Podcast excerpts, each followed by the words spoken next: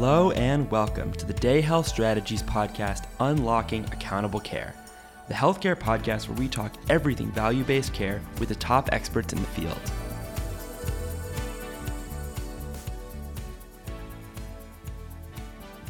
Hi, everyone, and welcome back to another episode of Unlocking Accountable Care. This is your host, Sarah Bliss Matusik, a principal with Day Health Strategies. And I am sitting here today with my colleague, Lisette Roman, who is a consultant at the firm. Uh, Lisette has recently spent a little bit of her time thinking hard about partnerships in the healthcare space. So I want to spend a few minutes first discussing that today. Um, and the reason this came to mind was because we were able to sit down this week with Clay Farris, who is the practice lead at Mostly Medicaid, which many of our audience members might be familiar with as the organization that does webinars and roundtables with Medicaid leaders across the country. Um, Clay's team is considered really the go to for anything Medicaid related, which is reflected in their Medicaid Weekly Roundup newsletter that you might be familiar with. And in addition to that, they, they also have training and consulting services that they offer for organizations needing more practical help. So we were able to sit down with him today and kind of talk about, you know, what he's hearing in the Medicaid space. Um, but when I got to talk to Clay on the phone about accountable care and thinking about the Medicaid space it, at a broader level, we were able to hit on a number of different topics, ranging from um, financial considerations. We talked about benchmarking. We talked about the importance of having good measures, not just for quality, but also for evaluating programs and performance. Um, and we noted that demonstrating the value of different demonstration projects has been a challenge um, and probably always will be, but we really do need to focus on this um, to make lasting future improvements um, and funding decisions about other projects. Um, but one other big topic we touched on when we were chatting was the importance of partnerships in Medicaid and healthcare in general, which is what Lisette and I want to talk about today, because this comes up in our work all the time. Um, so, Lisette, you and I have talked quite a bit about this topic over the last few months. Um, so, why don't we start by just saying a few words about different partnership types that organizations should really understand today in this space? Thanks, Sarah. Sure. Yeah, I think that that makes a lot of sense. Um, I think what I can do is provide a little bit of context for what we're about to hear of your conversation with Clay. So, if we take a step back and think about partnerships in general in any business um, scenario, there's kind of a spectrum um, which starts at more kind of transactional partnerships. And what I mean by that um, is an organization, say I'm a health plan, um, you know, that has an ACO. Um, I might want to have have access to a very specific and readily available capability, um, which would require just setting up a contract with a third party. So maybe I want to um, contract with someone who can provide housing services for my ACO population. That's going to be at the kind of the left hand side of the spectrum of partnerships um, that any business could entertain. Uh, I think where where we're really focusing and where Medicaid is really focusing is kind of a notch above that on the spectrum, um, getting more into the strategic partnership realm. So when you take that step up into more strategic partnerships, what you're doing is you're increasing the complexity of your relationship from both a, a, legal perspective, which I certainly won't speak to because I'm not a lawyer, um, and from the integration uh, perspective. Now, the goals of a strategic partnership are going to look more like um, arrangements to share value. So maybe you're combining risk, like in some of the advanced payment models we're seeing in Medicaid. Um, maybe you're sharing funding, um, meaning that the state is providing some inf- some funding for you as an ACO, some funding for this, you know, um, uh, contracted relationship with uh, another organization. Um, you might also be sharing some resources. Maybe there's some staff that that you're both um, using. And I think, you know, the important differentiator between the more transactional partnerships and the more strategic partnerships are the strategic partnerships really require longer term commitments. They're just more reciprocal in nature, and you tend to have a shared strategy. Whereas, you know, those things are just not as important if you're just trying to set up some sort of transactional relationship where you're paying for a specific service. Does does that make any sense just as general background? Yeah, I think it does. And it's a nice segue into one of the other topics that I wanted to discuss before we get into the interview, which is, you know, there are a slew of different types of partnerships that organizations have to be thinking about all the time. This is not new. We're not, you know, getting into rocket science territory here. But um, in this movement towards value based payment, and we acknowledge that a lot of folks have been in value based payment and, and value based care for decades, you know, even longer. Um, but for some, this is much newer. And for those in that space, you know, what are some of these partnerships that they might be wanting to think about in a new way or you know what are some creative partnership opportunities for them so you did mention a couple you know thinking more strategically about hey maybe we in this organization together could win in this space by you know more positively affecting patient care or you know doing better financially you know, if we were to form a, a, more stronger partnership than we had before, or a different type of relationship, or a different type of contractual model. Um, so, for groups that are thinking about, all right, you know, I, I know that I want to get into this type of partnership relationship, you know, I've got maybe a couple of you know options for these partners you know and and we're not talking about sort of an RFP type relationship. We're thinking about you know it's it's really about handshaking and really about understanding who you're talking to and and really getting into more close knit relationship with them. Um, so you know what do organizations want to be thinking about when they need to evaluate those types of organizations or personalities or groups um, and and not and I'm thinking of the organization itself and not necessarily the effects of what that partnership will do because I think some of that is already predetermined and there are you know that's understood that you would be thinking about that but I think we have been thinking a lot about what is it about the actual organization and the people at it that you want to make sure that you're clear on before you you know forge ahead. Am I making sense there? Making total sense. Yes. And, you know, one thing I just want to say before I answer your question is that I think that sometimes there's an assumption when we talk about partnerships that there's some level of choice involved. And I think the reality is um, sometimes you know, ACOs and other healthcare organizations are actually in a position um, where they're being told um, either what type of organization to partner with, or um, sometimes if there are specific um, rules that the state is outlining for a program. For example, if you are an ACO, um, they might, the state might say, hey, you know, you have to uh, have to contract with at least two of these organizations in each uh, geographic area. Well, guess what? If there's only two of those organizations in one of those geographic areas, you won't have a choice. Um, and so I think a lot of what we've been thinking of is how do we think about evaluating um, potential partnerships in terms of their viability, but doing away with this assumption that everyone has a, a list of ideal partnership candidates that they're pursuing. Um, and, and I think that comes into play. So I just I didn't want that to to be lost. But I think in general it's been really helpful, you know, as we've been doing more and more of this work, to think about kind of three main buckets um, where you want to look at your organization and your potential partner and see where you're aligned. Um, I think those three buckets are basically compatibility.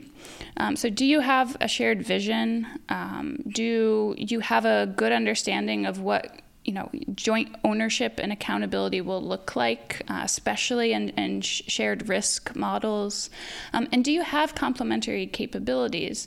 You know, we're not necessarily saying that you need uh, your potential partner to have the same capabilities as you. Sometimes you partner with someone because you don't have those specific capabilities, and, and vice versa. Um, so it's not always looking at kind of what is the one-to-one match, but really like a puzzle piece. Do we fit? Um, and are we better together is, is kind of the question. So compatibility is really the bulk of it. But then you also have some pretty important questions to think about um, which are you know again kind of back to you know basic business practice. So thinking about two other categories one being capacity. What capacity does this potential partner have in terms of leadership? Is leadership totally bought in? Um, you know, are, are, there some questions there? Um, do they have experience um, with this type of partnership uh, in the past, and how has that gone? And then organizational readiness. Again, has the organization as a whole done this before? And what does their track record look like? So that's capacity, and I think the second bucket is is just operations, um, which is you know probably the most concrete area to look at. Um, but you know what what capabilities does your partner have in terms of finance? What's their baseline? Are they starting off on a strong foot? Are there any risks there? And then you know what will your communication and collaboration look like? Um, and then of course you know programs and services delivery.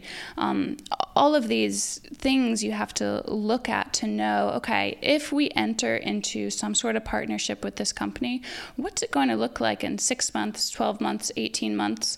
What can i expect that my organization is probably going to be you know pulling um, some of the slack in, you know, to to account for, um, you know, any kind of lesser uh, capability or capacity on their end, um, versus what can we really lean on them to do that we know that today we're not maybe so so great or so you know steeply resourced in.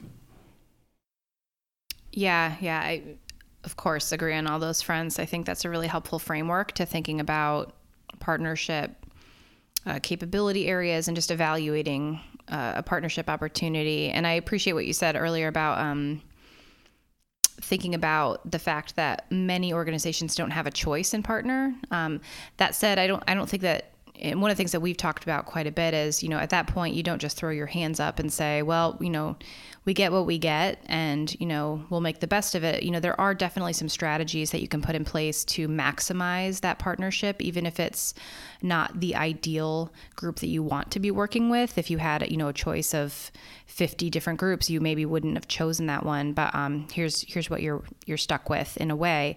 Um, but you know, thinking positively and you know, glass half full in a way about okay, what can we maximize in this relationship? How can we do that? And there we have a couple of other ideas about how to go about that process um, that we maybe could get to in a future episode. So um, we'll table that one for now. Um, so that's those are just some things that we've been thinking about with partnerships. They're certainly important. There's a slew of different kinds. Um, and uh, it comes up in the interview that we're going to launch into in just a few minutes with Clay. Um, so I'm going to give Clay an official introduction now, um, and then we're going to get right into the interview. But I want to mention um, before we do launch the interview that we had some technical difficulties with our sound quality. So you'll notice a, a bit of a change from this particular portion of the podcast going into that one, um, but it is worth the trouble. So please do listen to it. Um, so Clay Farris is the practice lead for Mostly Medicaid, as I mentioned before. Um, he has an extensive background in Medicaid, but just in policy in general. He's advised uh, for Medicare and Medicaid Services, um, that's CMS administrators. He's advised state Medicaid directors. Um, he works quite a bit with health plans, um, with their executive teams, um, and also with technology groups. And a wide range of other you know clients into the provider space regarding really policy um, but also down to operational solutions to improve their ability to you know positively impact their companies um, their organizations or agencies and their clients and their patients.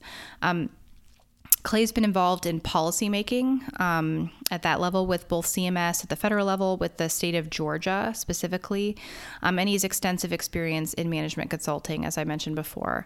Um, so let's just get to that interview. And again, we do apologize for some of the sound issues that we had with it. Thanks for joining.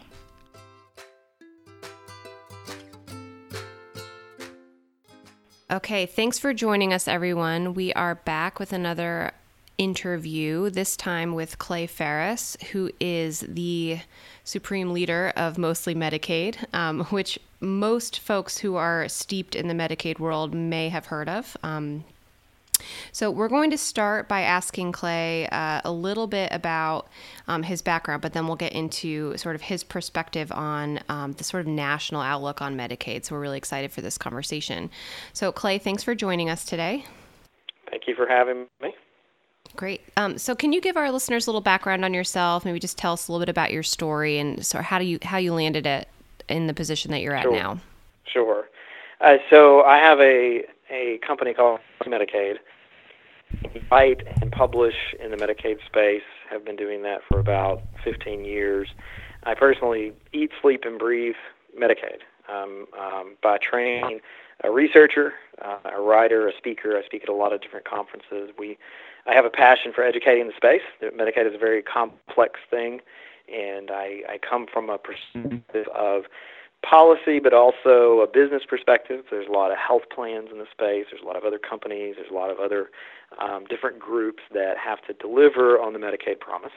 And I, I try to do what I can to sort of get them up to speed quickly through our webinars. I do a weekly Medicaid news roundup, in which I'm talking about what's going on across the nation. And we do various other activities, um, publish white papers, or other other analyses, and that's sort of how we educate the space, and it's also how we sort of market our consulting side. But we do consulting, that's how we pay the bills, and most of that ends up being some type of strategy consulting or sales support, just depends. We've had all types of clients over the years. Like I said, I've been doing this about 15 years. Um, before I was doing this, I worked to kind of walk back my story. Worked for uh, CMS and Central Office in the Medicare Coverage and Analysis Group, and focused on Medicare policy. So we, I was charged uh, using healthcare research skills uh, to you know, support evidence-based decisions for different things in the Medicare space. That's where a lot of my clinical background came from. Uh, before that was uh, went to Hopkins School of Public Health, and before that I had a master's in history. Well, history that's interesting. Maybe we'll have to have a separate conversation about that another episode. Yeah. Um, great. So let's dive in. I, I think that I think our listeners are going to be sort of treated today by your perspective um, because it's so broad, um, even though it's specific to Medicaid. So, what we would love to hear from you first is really what folks should be paying attention to on the national level in regard to value based care and alternative payment models specific to Medicaid. Um, so we know that CMS has shown a lot of interest in advancing alternative payment models, and they're trying to increase the number of risk contracts through things like requiring two sided risk for the uh, Medicare ACOs. Um, so is there similar movement by CMS, or do you expect there to be to encourage states to implement more um, alternative payment models in Medicaid specifically? Right. Um, so I think uh, a couple of a couple of things that are important to to be paying attention to. Value-based payment. What we've been trying. This is one of these topics in Medicaid that we've been kind of talking about and saying we're doing and trying to figure out how to get it right for quite a while. Um, there, it's a similar discussion of pay for performance and what is value, and we really ought to have better outcomes for more payments and all that kind of benchmarking things. Um, the current latest evolution is in, I believe, the Medicaid ACO space, but this has been going on, you know, with Medicaid health plans or even providers, that kind of stuff, for, for quite a while. States have been attempting this for quite a while. And as far as Medicaid ACOs go, although I know more than the average bear, absolutely the team at DayHealth is what, who I consider the experts, and that's not just not just flattery. I mean, I think um, one of the things I point to uh, one on on, on value-based payment and on social determinants of health one of the bigger problems in this space is we got a lot of people talking about some concepts and about research, and everybody's nodding their head. So I go to I go to conferences all the time, and I'm asked to lead them all the time. And I, I cannot sit through another presentation on the conceptual framework for value-based care or for the conceptual framework for health. I got to start seeing people giving us on-the-ground examples of what's actually happening, proving things, evaluating things that are being done, and that's that's particularly important in the ACO piece.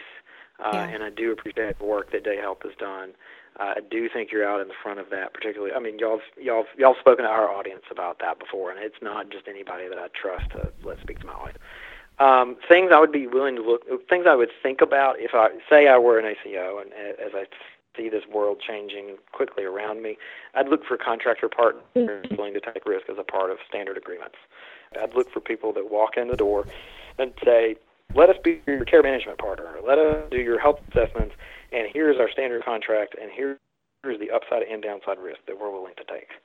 Um, I would look for those types of things. I, I would also be aware that you're going to need those types of partners. Um, I've heard some nightmarish stories of one of um, becoming an ACO, thinking, "Hey, this is easy. We'll we'll do all that stuff that health plans do," and we've got to do health risk assessments on 45,000 patients in 90 days, and they have no idea what they're going to do. So yeah. to realize there there are important partners. There there are very much uh, new operational tasks that naturally you've probably underestimated the the effort and the lift because you usually don't do these things.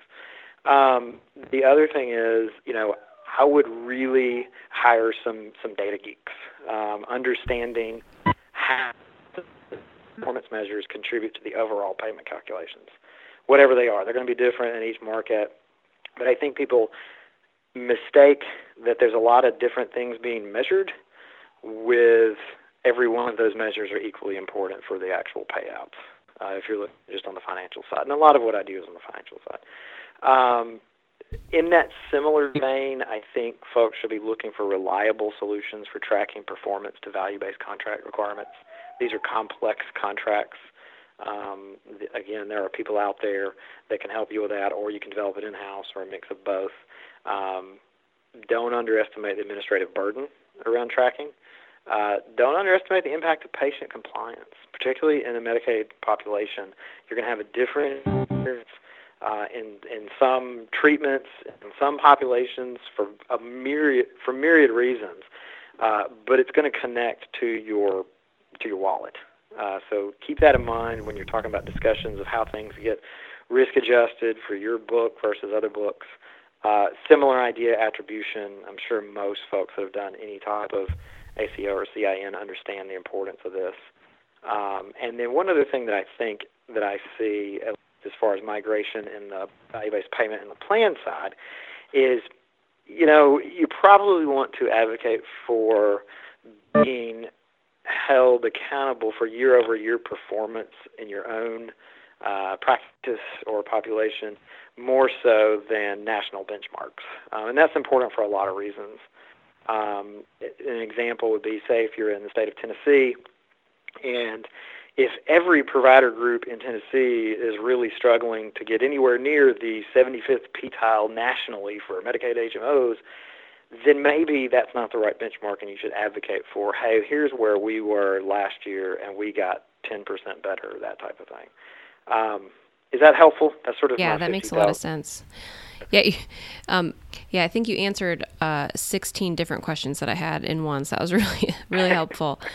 Um, so, uh, you know, maybe if we take it back up a level, like what what do you think we should be paying attention to at the state level with these value-based care and alternative payment model transformations? You know, what we've seen so far is like 10 to 20 different states are really pushing this and kind of trying to be out in the front. Are we right. seeing do you see more of that, you know, coming down the pipe? Do you think that, you know, in 10, 20 years everyone's going to be doing this? Well, I'm, I'm sure they are because they have been doing this for 20, meaning, meaning something called value-based payment. I mean, I can, whatever that means, I can point you to one of the first things that put us on the map was our crash course uh, in Medicaid. Uh, and I, I think we put that out more than 10 years ago. And it was a document we gave out for free until we realized how valuable it was and we needed to pay some bills. Um, but it, on, the, on the front cover, it shows um, the, the, the tagline was something like learn 90% of what you need to know to succeed in the Medicaid industry in 90 minutes.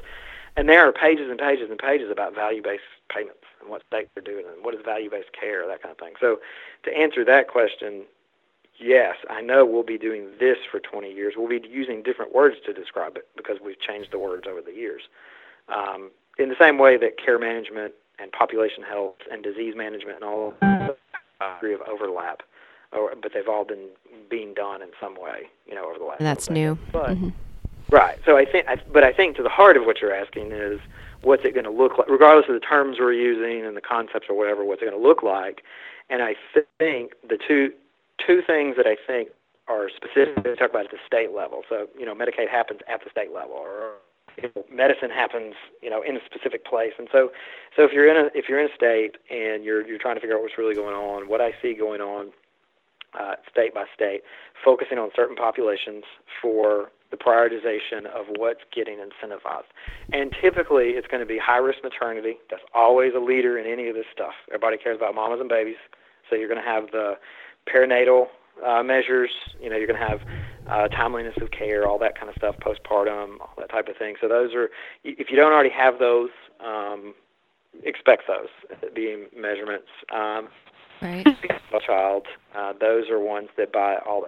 I've actually done a whole lot of work uh, for some clients that are trying to figure out, you know, how to focus on what measures um, in this space. And, and there are six or seven particular measures that almost every state that has these programs, which most managed care programs do.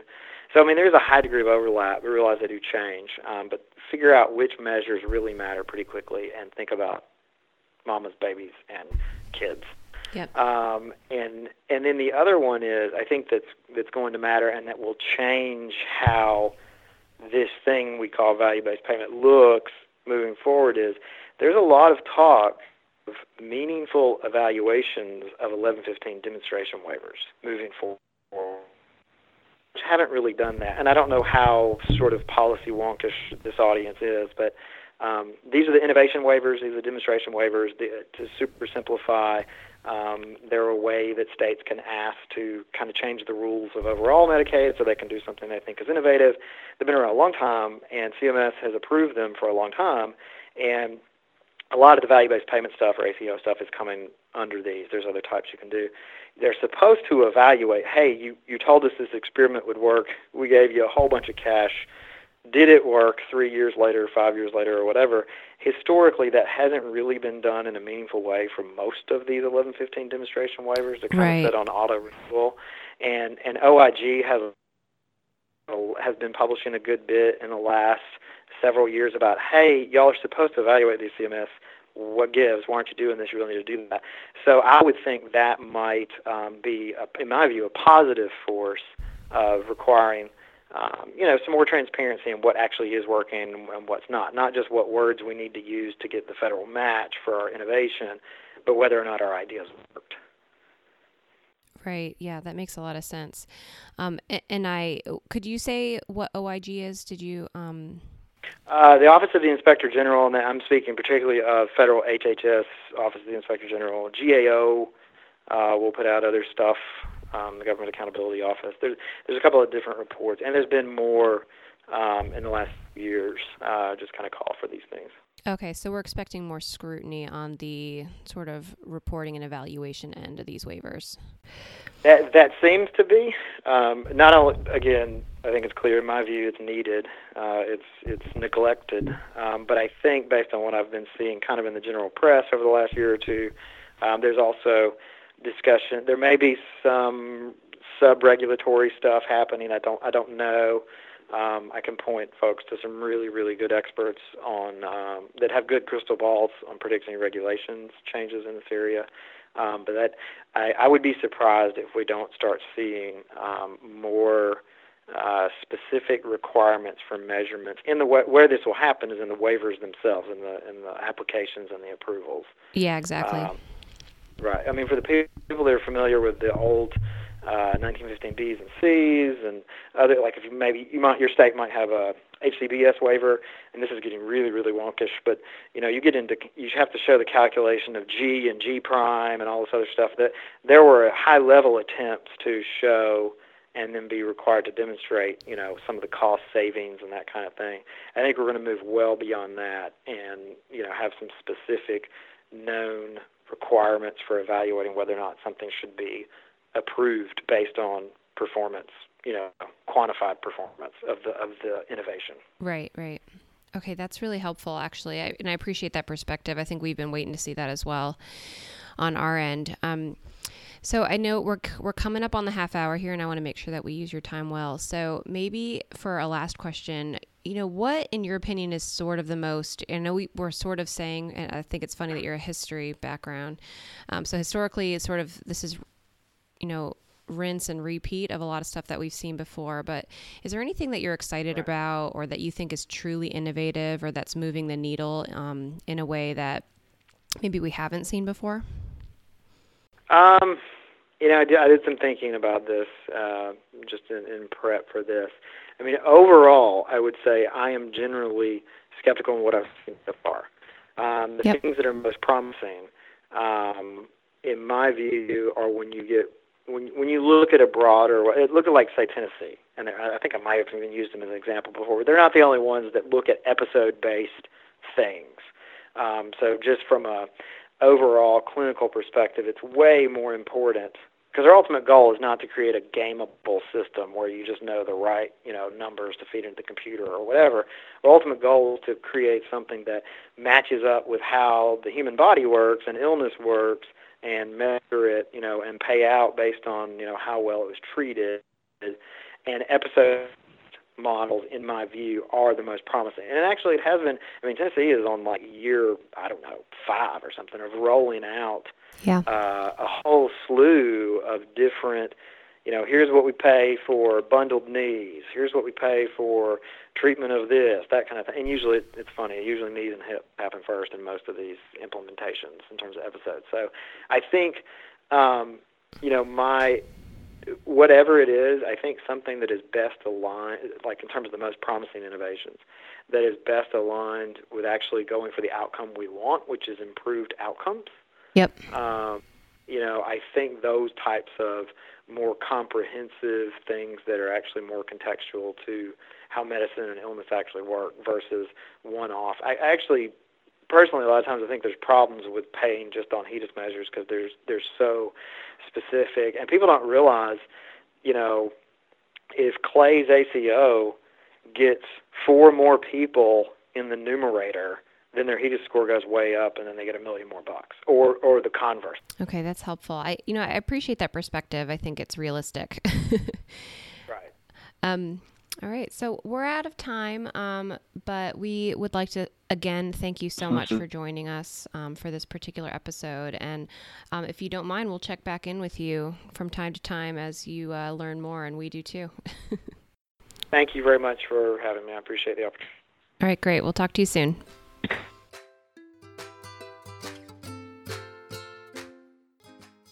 All right, we are back. Um, so that was a really fun interview to have with Clay. He's always a joy to talk to.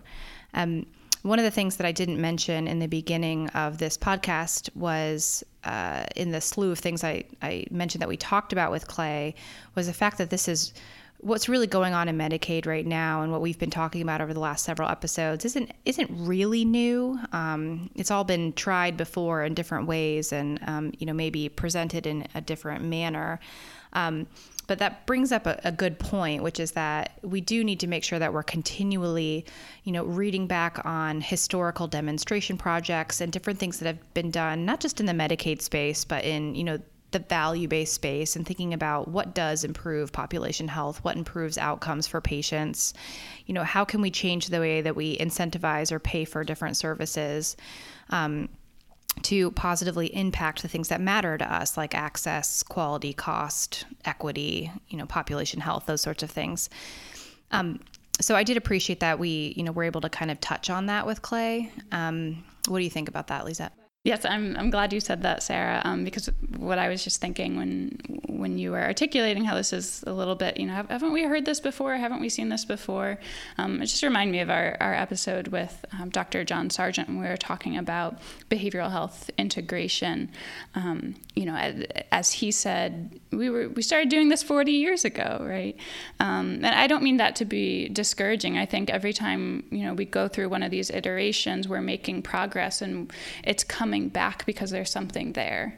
Um, and I, th- I, think that's just really important um, to highlight and to learn from previous generations. And I, I just love that we have this podcast to capture some of those themes. Yeah, I agree. And you know, going forward, you know, looking back at the past and really making sure that we understand the results of different projects and lessons learned, you know, it also puts the impetus on us for work that's going on right now across multiple states that we do a really good job of evaluating these programs and making sure that the data and the information that flows out from these is appropriate for the people that come after us that are trying to do the same or even better work than we are doing right now. Um, so, with that positive note, I think we'll end for today. Um, thank you so much for joining yet another episode of Unlocking Accountable Care. My name is Sarah Bliss Matusik, and my colleague Lisette Roman is with me here today. So thank you from both of us for joining, and we will talk to you in a future episode.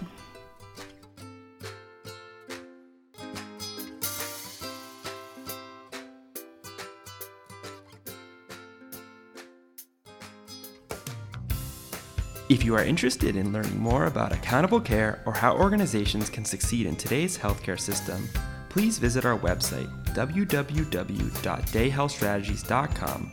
Check out our blog, Follow us on Twitter and join our mailing list. We regularly post content relevant to current healthcare issues and overcoming challenges in delivering value based care. Unlocking Accountable Care is a production of Day Health Strategies. Direction and editing by Max Blumenthal. Additional support and research by Emily Eibel and Nico Lehman. Our producer is Rosemarie Day. Special thanks to Purple Planet Music for the use of their songs.